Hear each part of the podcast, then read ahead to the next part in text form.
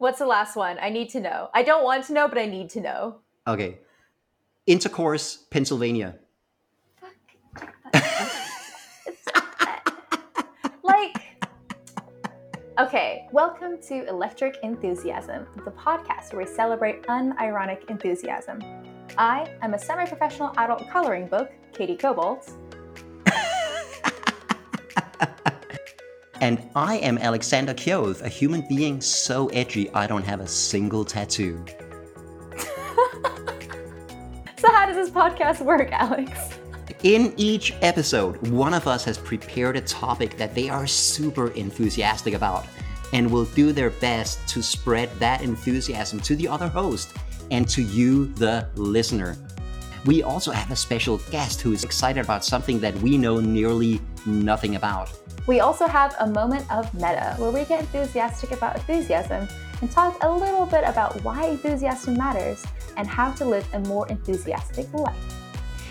And we want to hear about your enthusiasms. Visit our website, electricenthusiasm.com, or our Instagram at electricenthusiasm, and tell us what you're enthusiastic about these days. Or you can even plain old send us an email at hello at electricenthusiasm.com. Um, Katie, did we get that fax number set up as well, or? You're just teasing me because I wanted to have an email. I get it. I'm the millennial who decided an email was a good idea, but I maintain emails and newsletters are still excellent and still very useful in this day and age. In this episode, our topic is Harpo Marx. As always, one enthusiast, that's me, has checked the topic with the other host ahead of time just to make sure that they're not already secretly the world's leading authority on it. So, Katie, what came to your mind when I first said Harpo Marx? I think this is going to be one of those topics that really shows our generational differences. Is it the thing with the glasses, the fake nose, and the mustache? Or is Uh-huh. that Groucho Marx? And if so, are they different? Are they related? I know nothing. Uh, I feel like he, he, I'm assuming it's a he. I think Harpo. Yeah, I've heard the name, and I'm pretty sure it's not Groucho Marx, and that's about all I got for you. Excellent. Oh, you're a blank slate. I love it. This is such a treat for me to get to share my love of, of Harpo Marx.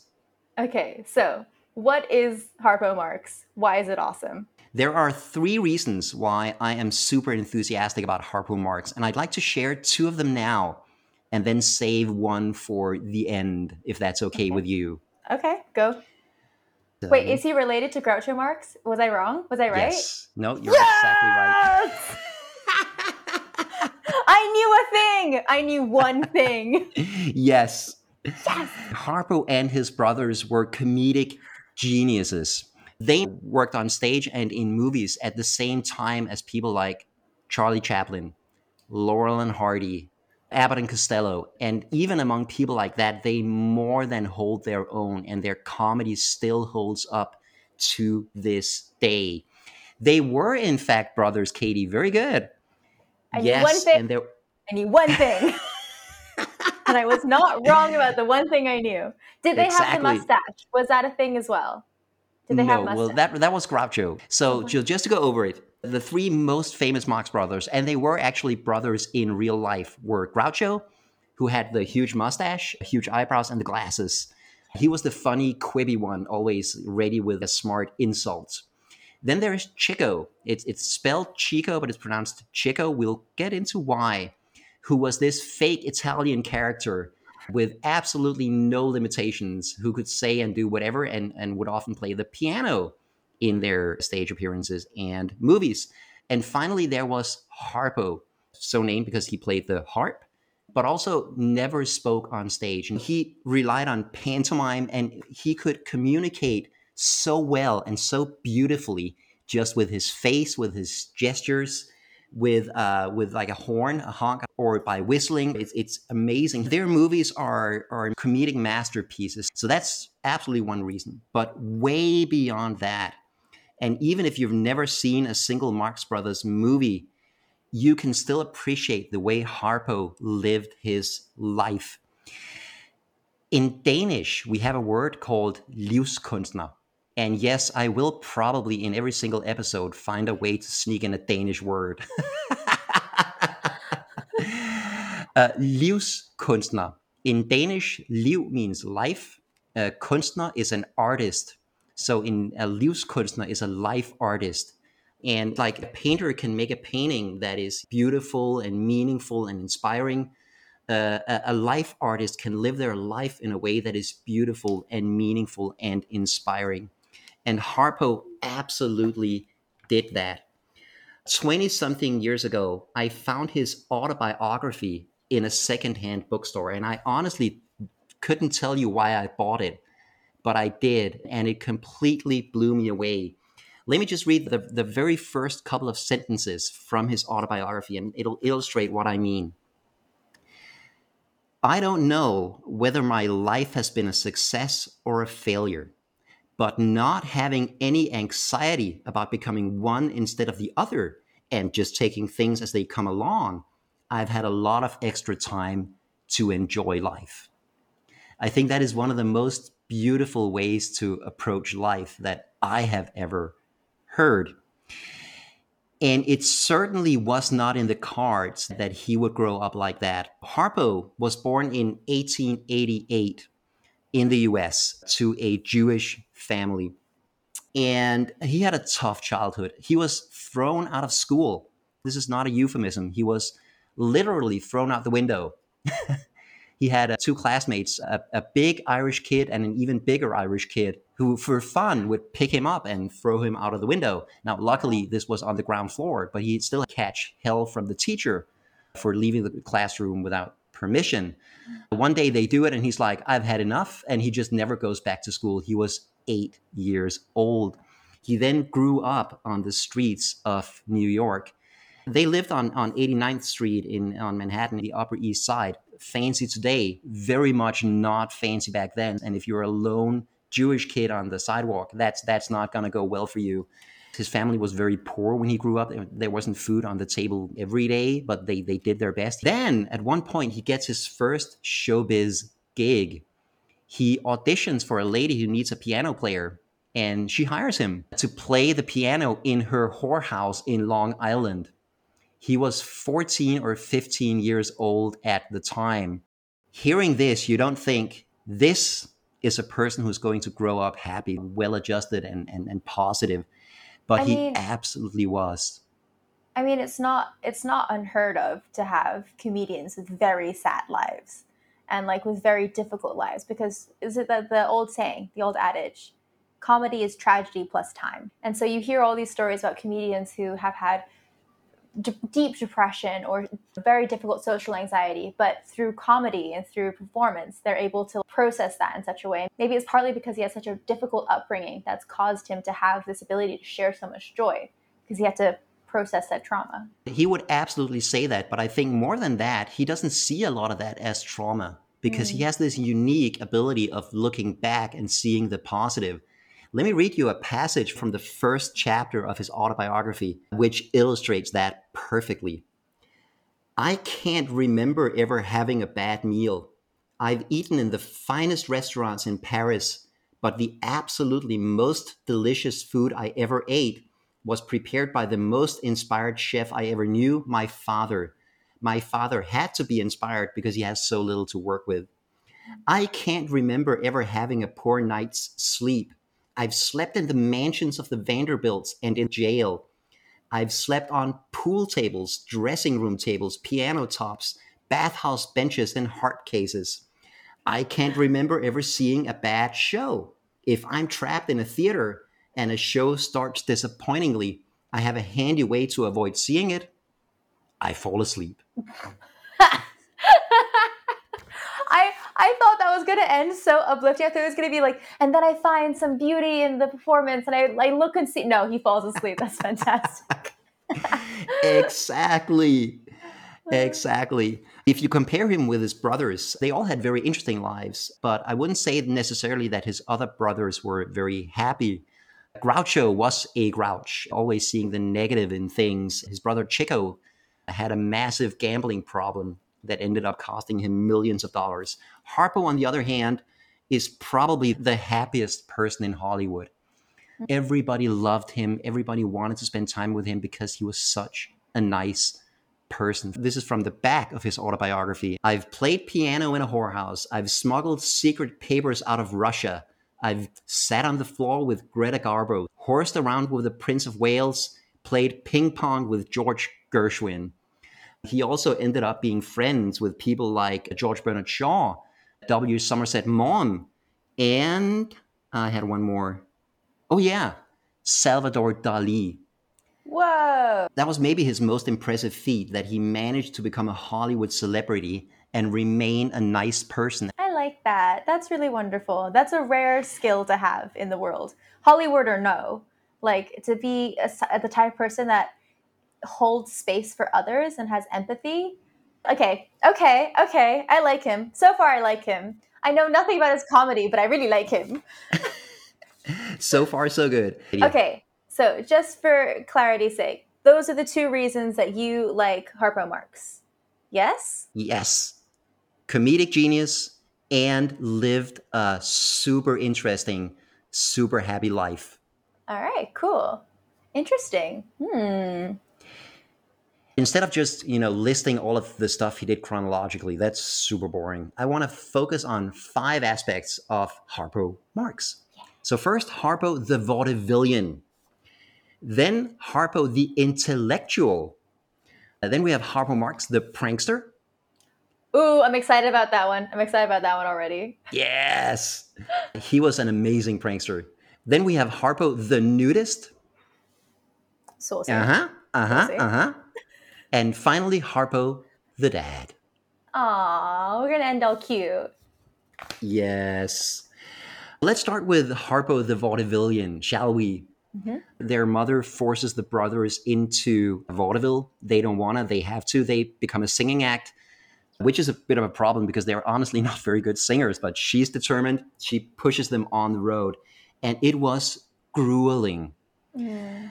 What they had to do was, you know, take the train to some random little town somewhere in the US, find the local theater and ask, hey, can we perform here tonight for a cut of the tickets? Go around town and actually, you know, tell people there's a show, come see it, then do the show. Hopefully, you've made enough money for a place to sleep and a meal to eat and a ticket on to the next town. This life was absolutely grueling, and they did it for five years. And then one evening, everything changes. And depending on who you believe, this either happened in Ada, Oklahoma, or in Nacogdoches, Texas. They're performing. And suddenly a man comes running into the theater and goes, There's a mule loose. And everybody runs out of the theater because that's apparently better entertainment than the Marx Brothers singing. Somebody catches the mule and the audience files back in, and the Marx Brothers are pissed. So they go completely off script and they start insulting the audience every way they can imagine, and the audience loves it. From that evening on, their act starts changing and it becomes anarchic, chaotic. Every step of the way, it's improvised. And that's when they get funny. And that's when they start being successful because of a mule in either Ada, Oklahoma or in Nacogdoches, Texas. Nice. I like this idea. Like it reminds me of like the modern day roast in a stand-up comedy setting, but also in a, a drag or ballroom setting. You have like reading. This idea of comedy through insult. It stood the test of time. It is definitely something that is still as funny today as it probably was by a mule back then. These are awesome city names, right? Nacogdoches, how cool is that? By the way, there are some really unusual American town names. Do you know any? I not I'm not so enlightened on the the American geography side of things. I found three that I really like. How about Satan's Kingdom, Vermont? You what? Excuse me? Excuse me? I'm sorry. I'm sorry. Uh, what? Yes, there is a small village in Vermont called Satan's Kingdom. Why? That's a very good question. And nobody knows. Nobody knows. But it's there. Sure. Um, how about this? Truth or consequences, New Mexico? Y'all, America needs to stop. We, like the great the great experiment's over. It's over. We we we've it's it's done. It's done. We're good. Yeah, yeah. What's the last one? I need to know. I don't want to know, but I need to know. Okay. Intercourse, Pennsylvania. like okay i mean i can't say anything there's a part of london called cockfosters so but still god But still, yeah. god see okay i'm currently in hong kong but i spent a lot of time growing up somewhere in the east in a part of town called happy valley which sounds like it came from like a Disney show. Like it said, like, and here the little Tweedledums live in Happy Valley, but it's the actual place name. And it kind of one of those things like got transliterated across from Chinese into English. Calling something a Happy Valley in Chinese is not super weird, but in English it does sound kind of adorable and kind of weird. Um, I, I could live in Happy Valley. you totally could. You would love it. It's great. There's a really good bakery On- there. Yeah. Unless it's one of those twist kind of deals where it turns out that the reason it's happy is that they sacrifice their firstborn every, you know, every spring on the first new moon or whatever. I mean, I was never there on the first new moon, and I survived. So mm. so um, during uh, Harpo's vaudeville period, to get back to the original point. yes, we're now back to the original topic. After we had a by the way inside a by the way, And That then was I a did it by the way to talk about Happy Valley. That was a triple, by the way. By the way, Seption. Um, so three major changes happened to Harpo in their vaudeville times. First of all, he stopped speaking on stage. They were performing. Uh, they got a beautiful review, like this was an amazing show. And the performer known as Harpo was fantastic on stage until he opened his mouth. Yeah, so that reviewer hated his voice. And Harpo decides, okay, screw it, I'm not talking on stage ever again. And he never did.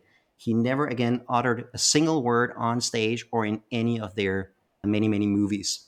Wow. And it's nearly impossible to find recordings of his voice. I found one. Can you play it? Can we hear it? Yes, I can. It's a recording for his autobiography. And you remember how I said he was a piano player in a whorehouse at the age of 14 or 15? This is the story of how he lost that job. And I felt sick, and I practically keeled off the stool. And she says, get that son of a bitch back on that stool, play. I had a couple of customers there. So again, I fell off the stool. She said, what the hell is the matter with him to one of the girls? And she said, well, he must be sick. So they sent for a doctor, and he looked at me, the doctor, and he said, he, he's got the measles. She said, get him the hell out of here. I don't want any sick Jews around me. Did you say like I don't want any sick children or sick Jews? Sick Jews around here. Okay, so I did hear it correctly. I was really hoping I heard it wrong. No, also, no. I was expecting like if he got such a negative review, I was expecting his voice to be like really nasal or have some affect or some quality that was but his voice is totally fine. There's nothing wrong with that voice. Absolutely not. The second change that happened to him was that one day a huge package arrives for him from his mom. He opens it and it's a harp. He's never expressed any interest in playing the harp. He's never played the harp before, but now he owns a harp. So he starts practicing. And just a few weeks later, it's now part of the act. He actually gets pretty good at it and has played the harp in all of their movies. Question. Did she get him a harp just because his name is Harpo? No, that it was the other way around. Oh, so what was his name before? That's a very good question. He actually changed his name twice in his life because he was born Adolf. Hmm. Yeah, and that's not a good name to have. Now, the interesting thing is that he decides to change it in 1911, so way before Hitler. Um, He does, just doesn't like the sound of Adolf. He decides he wants to be called Arthur, changes his name to that. So good call, like, nice dodge on that Yeah. one, right? That was a little bit of a foreseeing the future moment there, Harpo. Nice job. Yes. So through most of his vaudeville days, he's known as Arthur. Then one night, they are playing poker backstage, and there's this comedian who's who's dealing the cards, and he deals a card to Arthur and says, uh, you know, a card for Harpo. Now he has to do everyone at the table, right? Now he's committed. So two card for Harpo. Uh, next is Leonard. Um, and Leonard is always chasing the women. So he becomes Chico. Yeah. Next up is Julius. And he's always carrying his money in this little grouch bag, this little folded up suede bag with a leather thong around it. So he becomes Groucho. I've never heard of that type of bag being called a grouch before. That's a new one for me. That may have been a thing from the we're we're back in the 1910s here. So that's how they got their names and ended up performing by those names through the rest of their career and that happened in a poker game. That is a beautiful origin story for a name change. I like that. Yes. So that's Harpo the vaudevillian. The vaudevillian. Am I correct? Is it Harpo the intellectual next? Well, it is, but uh, there's a there's a by the way. of course there is. of course there is. Why did I think so, that we didn't have yes. by the ways? So, by the way, did you know that there were some truly weird vaudeville acts? Actually, I did. I do know quite a bit about vaudeville because it's part of like the dance history kind of thing. What are some weird vaudeville acts that you know? So my favorite vaudeville acts is the Whitman sisters because they played a lot with gender and race as part of their performances because they were black but white passing and one of them was a fantastic male impersonator. They used to have an act where two of the sisters would dance together and then remove their costuming to show they were both women as opposed to a man and a woman. So, like cross dressing and like playing with gender and what is a black person, what is a white person. That was amazing. So, I love the Whitman sisters. They're my favorite vaudeville act. Also, it's because of them we have people like Count Basie in show business. So, gotta love what? the Whitman sisters. Yee. How did how, how did that happen? Uh, he started playing with them. They were considered to be one of the best places to start off a career. Bill Bojangles Robinson and a bunch of other performers all got their start with the Whitman Sisters tour because they were seen as a safe place to send your kids. So if you have a talented child and you want them to go on the vaudeville circuit, you don't want them to go by themselves. But for women who look after your kids, make sure that, you know, the women remain chaste and virginal and that everyone does their homework and they're very maternal, you'll send your kid to the Whitman Sisters and they'll get performance experience. Wow. Did so, not know that. The interesting thing about vaudeville is that you could go to some places that were not yet accepted in main society. For instance, we have Ethel Purtle. And Ethel Purtle performed on The Wall of Death, you know, that cylindrical thing where they would ride motorcycles or cars around and they could actually drive it up the wall. Yeah. That's that's wild enough. She would drive the car around with her pet lion king in the passenger seat. Okay, sure. Whatever you want to do, Ethel. No sense of safety for you or your lion. The single weirdest vaudeville act has got to be Joseph Pujol, who was actually a headline act at the Moulin Rouge for uh, two years and then traveled all over Europe. He was known as uh, Le Pétomane. Any guesses what he did on stage? My French is not very good. I'm, I, I don't think I know what Pétomane would be. No. Okay, he was a flatulist. He farted. Yes! yes, that's so stupid and I love it. Yes, his act was everything from impressions to melodies. Uh, he could blow out candles. Um, yeah, that's so actually, so that's okay. that was... I'm sorry. Doing impressions and melodies through farting, that is a talent. That is a skill. I yes, okay, I buy this as a talent. I buy it as a skill. I don't think I know anyone who could fart a melody. I approve. I approve of this entirely. yes. There is one 20 second clip of him performing. And I think it's one of the world's greatest tragedies that it's a silent movie. No! So we can see him, but we can't hear him. And no. it's, you know. oh, Oh, technology, you have forsaken us so. Exactly. Alrighty, so that was Harpo Marx the vaudevillian. Now we come to Harpo Marx the intellectual, and given that he was thrown out literally of school in second grade, you might wonder how the hell did that happen? The Marx Brothers got good, and they finally get their first performance in New York City. Mm-hmm. Obviously, the local newspapers need to review this at the New York Times, there was a reviewer called Alexander Woollcott. He's the drama critic So he gets this uh, assignment. You go review this new show by the Marx Brothers. And he's like, I don't want to. This is stupid. I, I review serious art. These are a bunch of acrobats or comedians. I don't want to do it. He, he goes to one of his coworkers, like, could you do it? The coworker goes, I mean, you know, I'd love to, but I can't. I have a date tonight. And finally, he has to give up, and I, I guess I have to go see it now. By the way, when he arrives at the theater, that coworker is there with his date.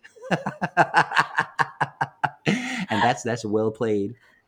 Smart. Now, I think the best word for Alexander Woollcott is pompous. This was a smart guy. He knew he was smart. He liked everybody around him to know that he was smart. He goes in and sees the show and he is blown away and he writes this glowing review the next day for the New York Times and especially he loves Harpo. Has Harpo stopped talking at this point? Is Harpo speaking or is he not speaking? This is after he stopped speaking, so okay. completely in pantomime, and, and he really appreciates his physical comedy. Woollcott calls him up on the phone in this very pompous way. Might I have the honor of visiting you in your dressing room after tonight's performance?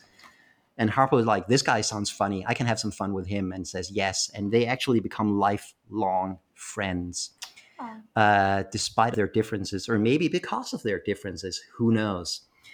And Alexander Woollcott then introduces him to something called the Algonquin Round Table. Famous intellectuals would meet at this hotel every day to play cards or just to, you know, talk and hang out.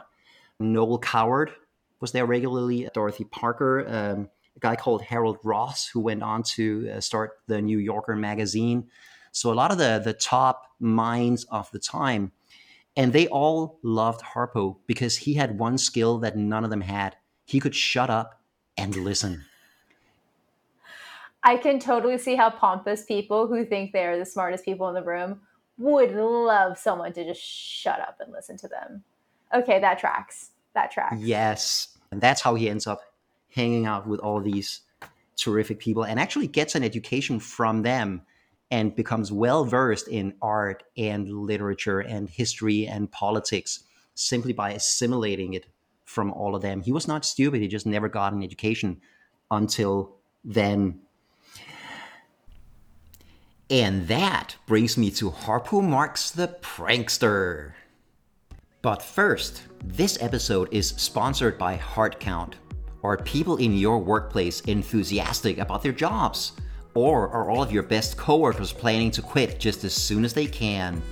Companies that use HeartCount don't have to guess.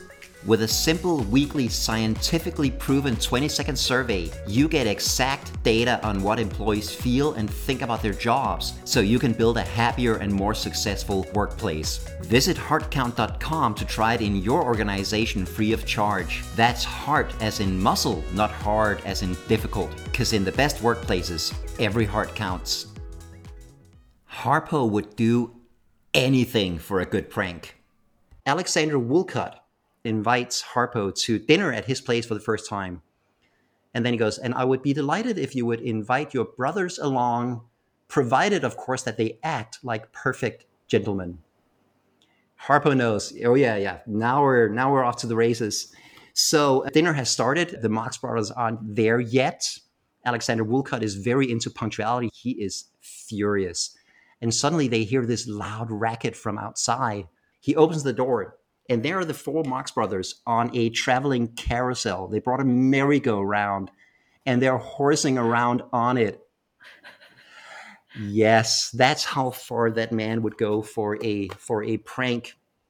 Later in life, he's living in Hollywood and he is playing golf at the Hillcrest Golf Club with George Burns, who was another of the famous comedians at the time. It's a hot day, so after a couple of holes, they take off their shirts and play the remaining round shirtless. And then, of course, they get a sternly worded letter from the golf club saying that is against the bylaws. You must have a shirt on when you play. Now, when they come back, they've read the bylaws very carefully. So they go out, and on the first tee, they take off their pants because there is no rule in the golf club bylaws against playing without pants on. So they play 18 holes without pants, and there's nothing the club can do about it. I love that because both my parents are avid golfers. And I used to get dragged to the golf course as a little kid, and I hated having to wear like the golfing outfits. And I wish, I wish I had the bravery of Harpo Marx to just rock up pantsless and just be like, this is how I'm playing golf. This is it's my choice of golf now. So I really, I appreciate his bravery on that front. I wish I had that. And he absolutely did have that. Because um, now we're coming to Harpo Marx, the nudist. Yes! Yes, I've always found the concept of nudism fascinating. I, I think it would be weird at first, at least, uh, but for Harpo, no problem. Okay.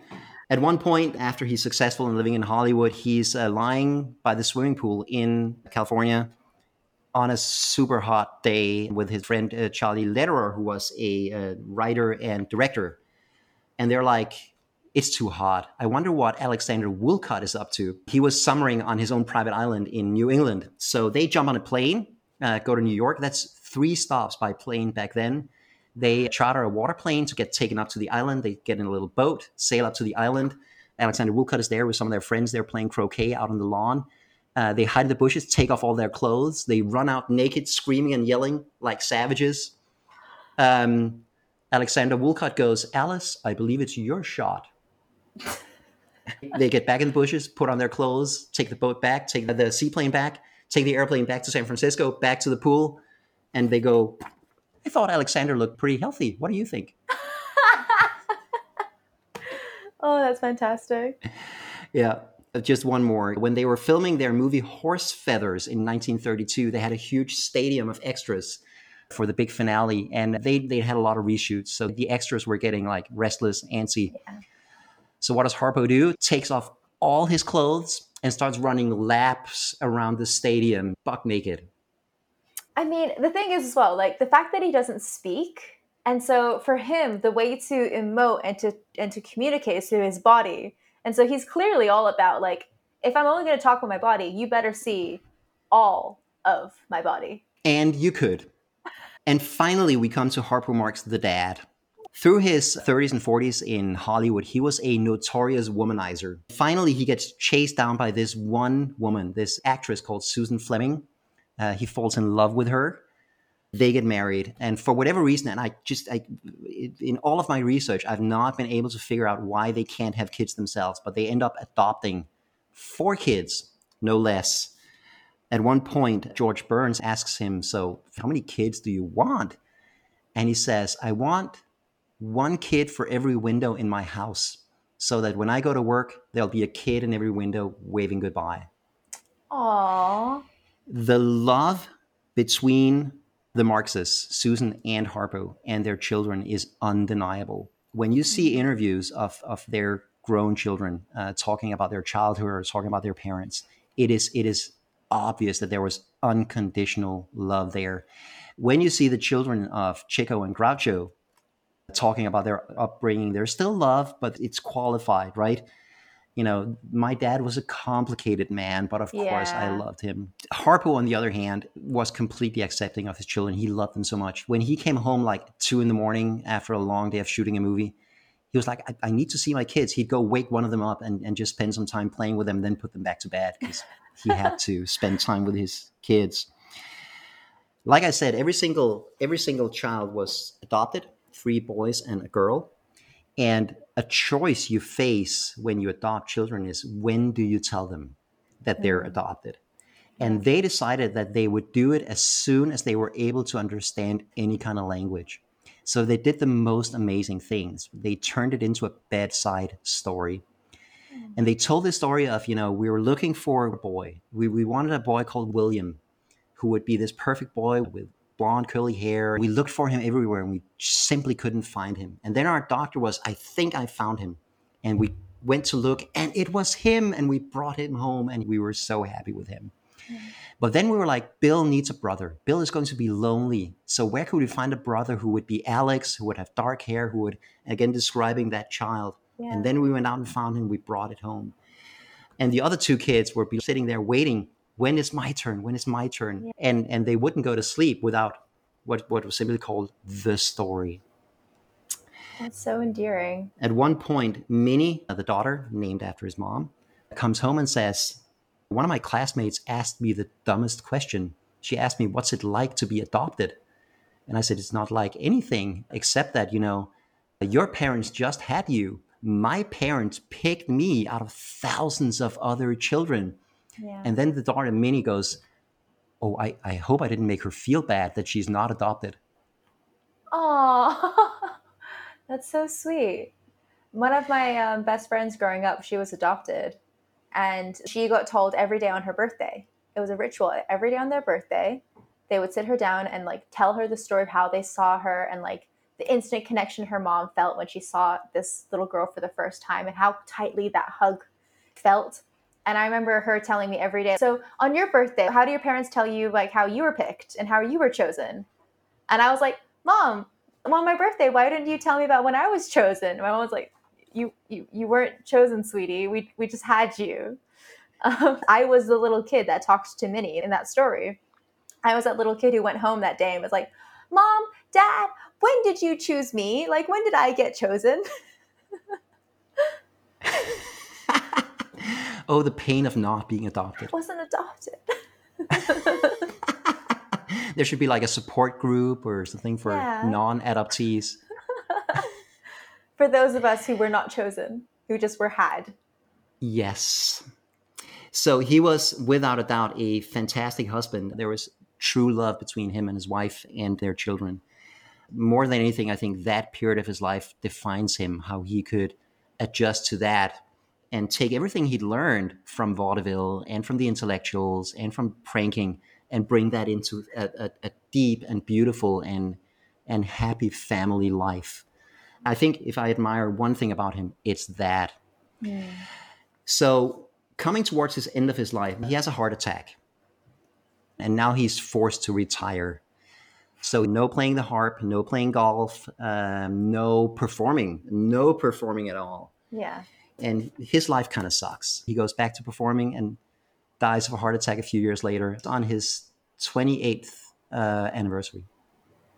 Wow. 28th anniversary, wedding anniversary, or performance anniversary, or some other anniversary? Good question. 28th wedding anniversary. Oh, wow.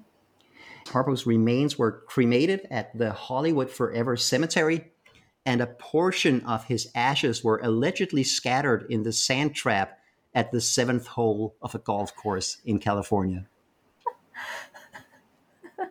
And like, I'm assuming if he if he was cremated, the clothes probably vaporized in the crematory, so he was probably pantsless. Those ashes. He was what, sorry? Well, clothes will vaporize in a crematory, so Yeah. those ashes that were scattered were definitely naked. Therefore, living up one final time to Harpo Marx the nudist. One final naked round of golf. Yeah. I love it. So that was just one hell of a life. Yeah. Yeah. Hang on, wait a minute. You said there were three reasons you're enthusiastic about Harpo. What was the third? So I wish I was Harpo, but if I were one of the Marx brothers, if there was like a BuzzFeed quiz, which Marx brother are you? I would probably be Groucho. I am. I'm definitely an overthinker. I'm definitely too cerebral. I'm, I'm too invested in looking smart Hmm. um, and, and, and having other people acknowledge that. But I want to be more of a Harpo. Yeah. And learning about his life has taught me a lot about the value of just being silly, of just being kind, of not caring what other people think, and of just doing whatever. Now, am I ready to play golf naked? Probably not.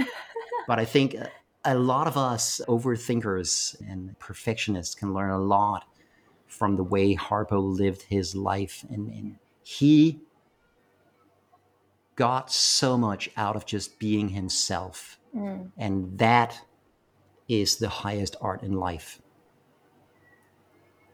I like that. I like that a lot. There's a piece of advice that often gets tossed around, particularly in the drag race universe, for those who like RuPaul's Drag Race, which is this idea of like figure out who you as a person are and then just do that. Do that with intention. And that's all you need to do in this world. It's obviously incredibly difficult to figure out who you are. Once you got that out, that's like a whole mission. But once you've got that, just do that with intention. It sounds like that's what Harpo did He figured out who he was Yes. and just did it over and over again. Yes. Hmm. That's very much what he did. Okay, so Katie, what resonated most with you about Harpo Marx? I think the thing that I like most about Harpo, from what you've told me, is the ability to shut up and to let the rest of the world speak around you and use that as a way to communicate. So, like, both his onstage persona of using honking sounds and like creating pantomimes with his face and his body, but then also that carrying through his time as an intellectual and learning from others and like just shutting up and listening. Like you, I I aspire to be like Harpo in that regard. I tend to run my mouth a lot and I need to learn to shut up more. And it's something I've been very deliberately doing with my interpersonal relationships, my friendships, and my partnerships is trying to create space to actively listen to my friends. And so, yeah, I like that about him. I like that both his onstage persona and his real life, who he was, was all about this idea of listening and not speaking. And that's something I really like and admire. And I, I, think nobody did it better than him the not speaking part on stage and in his and in his private life. Yeah. So if i wanted to learn more about harpo marx what should i do? Where should i start you should absolutely start by watching some of their movies because they are amazing there are a lot of them but i would say say night at the opera and horse feathers so go watch those those are amazing after their movies obviously Harpo's autobiography. It's called Harpo Speaks, and it is amazing. If you like any of these stories, there's a million more in the book. He did lead the most amazing life, and he describes it in, in amazing detail.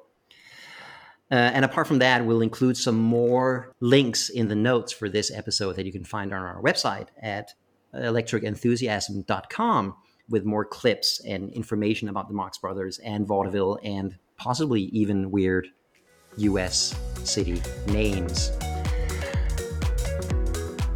So, what did you think about Harpo Marx? What can we learn from how he lived his life? Are you also drawn to nudism? Do you have any questions, or did we leave out something awesome about Harpo? Go to our website, electricenthusiasm.com, or on Instagram at electricenthusiasm, and tell us what you thought. Okay, are you ready for our moment of meta? I am so ready for some meta. So, today's moment meta, I wanted to talk about the name Electric Enthusiasm, where it came from, what my inspirations were behind it, because it was like one of the names that I pitched to you, and it was one that you were drawn to. And so, I want to talk about why I it was one of the names that I pitched, and then hopefully you can share with me why you were super drawn to it as a name as well. So, one of the first things I did was I start looking up quotes about enthusiasm. The first one is from Gordon Parks, who was an American photographer. Enthusiasm is the electricity of life.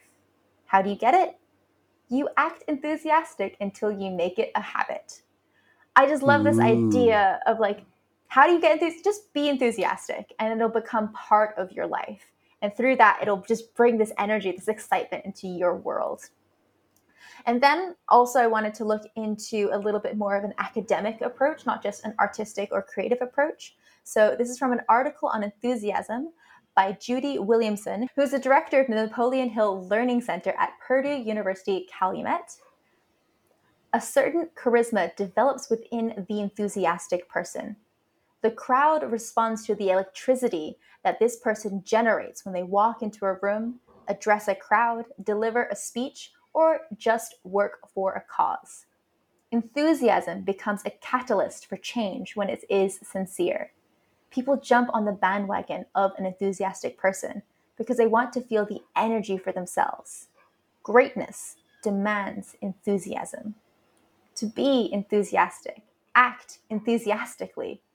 Allow yourself to feel the energy and lightness of being that develops when you embrace higher vibrations of your spirit. Ooh, I love those. And there's a lot in common here. It's not just the electricity, it's also the focus on acting. Yes. Enthusiasm is something you do. And it's when you do it and when you share it with others that it becomes something higher. I love that. I also love the, the whole Um, a certain charisma develops within the enthusiastic person. I find myself drawn to those people. Those people are amazing. Those people who are not afraid to be excited about something and show it outwardly and take the risk that lies in being genuinely for something, genuinely excited and enthusiastic about whatever that might be. I love those people. Mm. And if I can bring it just one more moment of Danishness into this. I couldn't um, stop you if I tried, my friend. No, it's going to happen. In Danish, you can say about a person that that person is helt elektrisk, which means completely electric. It means that they're very excited about something, possibly a little too much. But I would rather be too excited than not be excited at all. And I think that's why when you came up with the name electric enthusiasm, that it resonated so much with me. I love it. Good name. I think this is also something that we might have in common. Correct me if I'm wrong. But particularly when I lived in the UK, you know, British people, maybe they're a little bit too much like that New York reviewer, Alex Woollcott, because I sometimes would get uh, told that I was too much, that I was a lot. And I think what it actually was is that they were just seeing my enthusiasm and my energy. I am an unironically enthusiastic person. And sometimes I think to maybe like a British person who's quite reserved, it comes across as a bit strange, maybe a bit insincere. And I always loved it when I managed to win people over. Like some people who are a little bit like, ooh, she's a bit much, she's a bit too much, like calm down. They would see that like, no, this energy, this this this spark inside of me, it's so genuine, it's so, so, so real. And I just want to share it with you. And then once I kind of got people inside, and then they would realize that, oh, okay, this isn't an act, this isn't a facade, this is just genuine, unironic excitement about life. I really like this idea that it can become a catalyst for change when it's sincere. And you have to show people the sincerity of your enthusiasm. I like that. I, I once talked to a lady. I met her for the first time and we're chatting. And of course, I'm being very enthusiastic. And at one point, she says, wow, you get excited really easily, don't you? And I'm going, yeah, thank you. And it was only years later that I realized that she meant it as criticism. no, that's a compliment, my man. That is a compliment. All the way. I think both of us have that capacity for enthusiasm. And if you do, I think the only right thing to do is to monetize it. And that's why we made this podcast. Fantastic. Yes, thank you for that. so, this is a brand new podcast. And if you are as enthusiastic about enthusiasm as we are, please consider helping us out and uh, spreading the word. I don't know about you, but the best way for me to learn about new podcasts is if one of my friends recommends one to me. So it would make us super happy if you enthusiastically spread your love of enthusiasm by telling your friends about electric enthusiasm. Can I say enthusiasm more times? No Electric enthusiasm. Tell your friends about it. Do it. we really hope you enjoyed sharing some of our enthusiasms in this episode. Please visit our website at electricenthusiasm.com or find us on Instagram at electricenthusiasm to discover more episodes or leave a comment. And now I would invite you to take this time to go away and listen to something with intention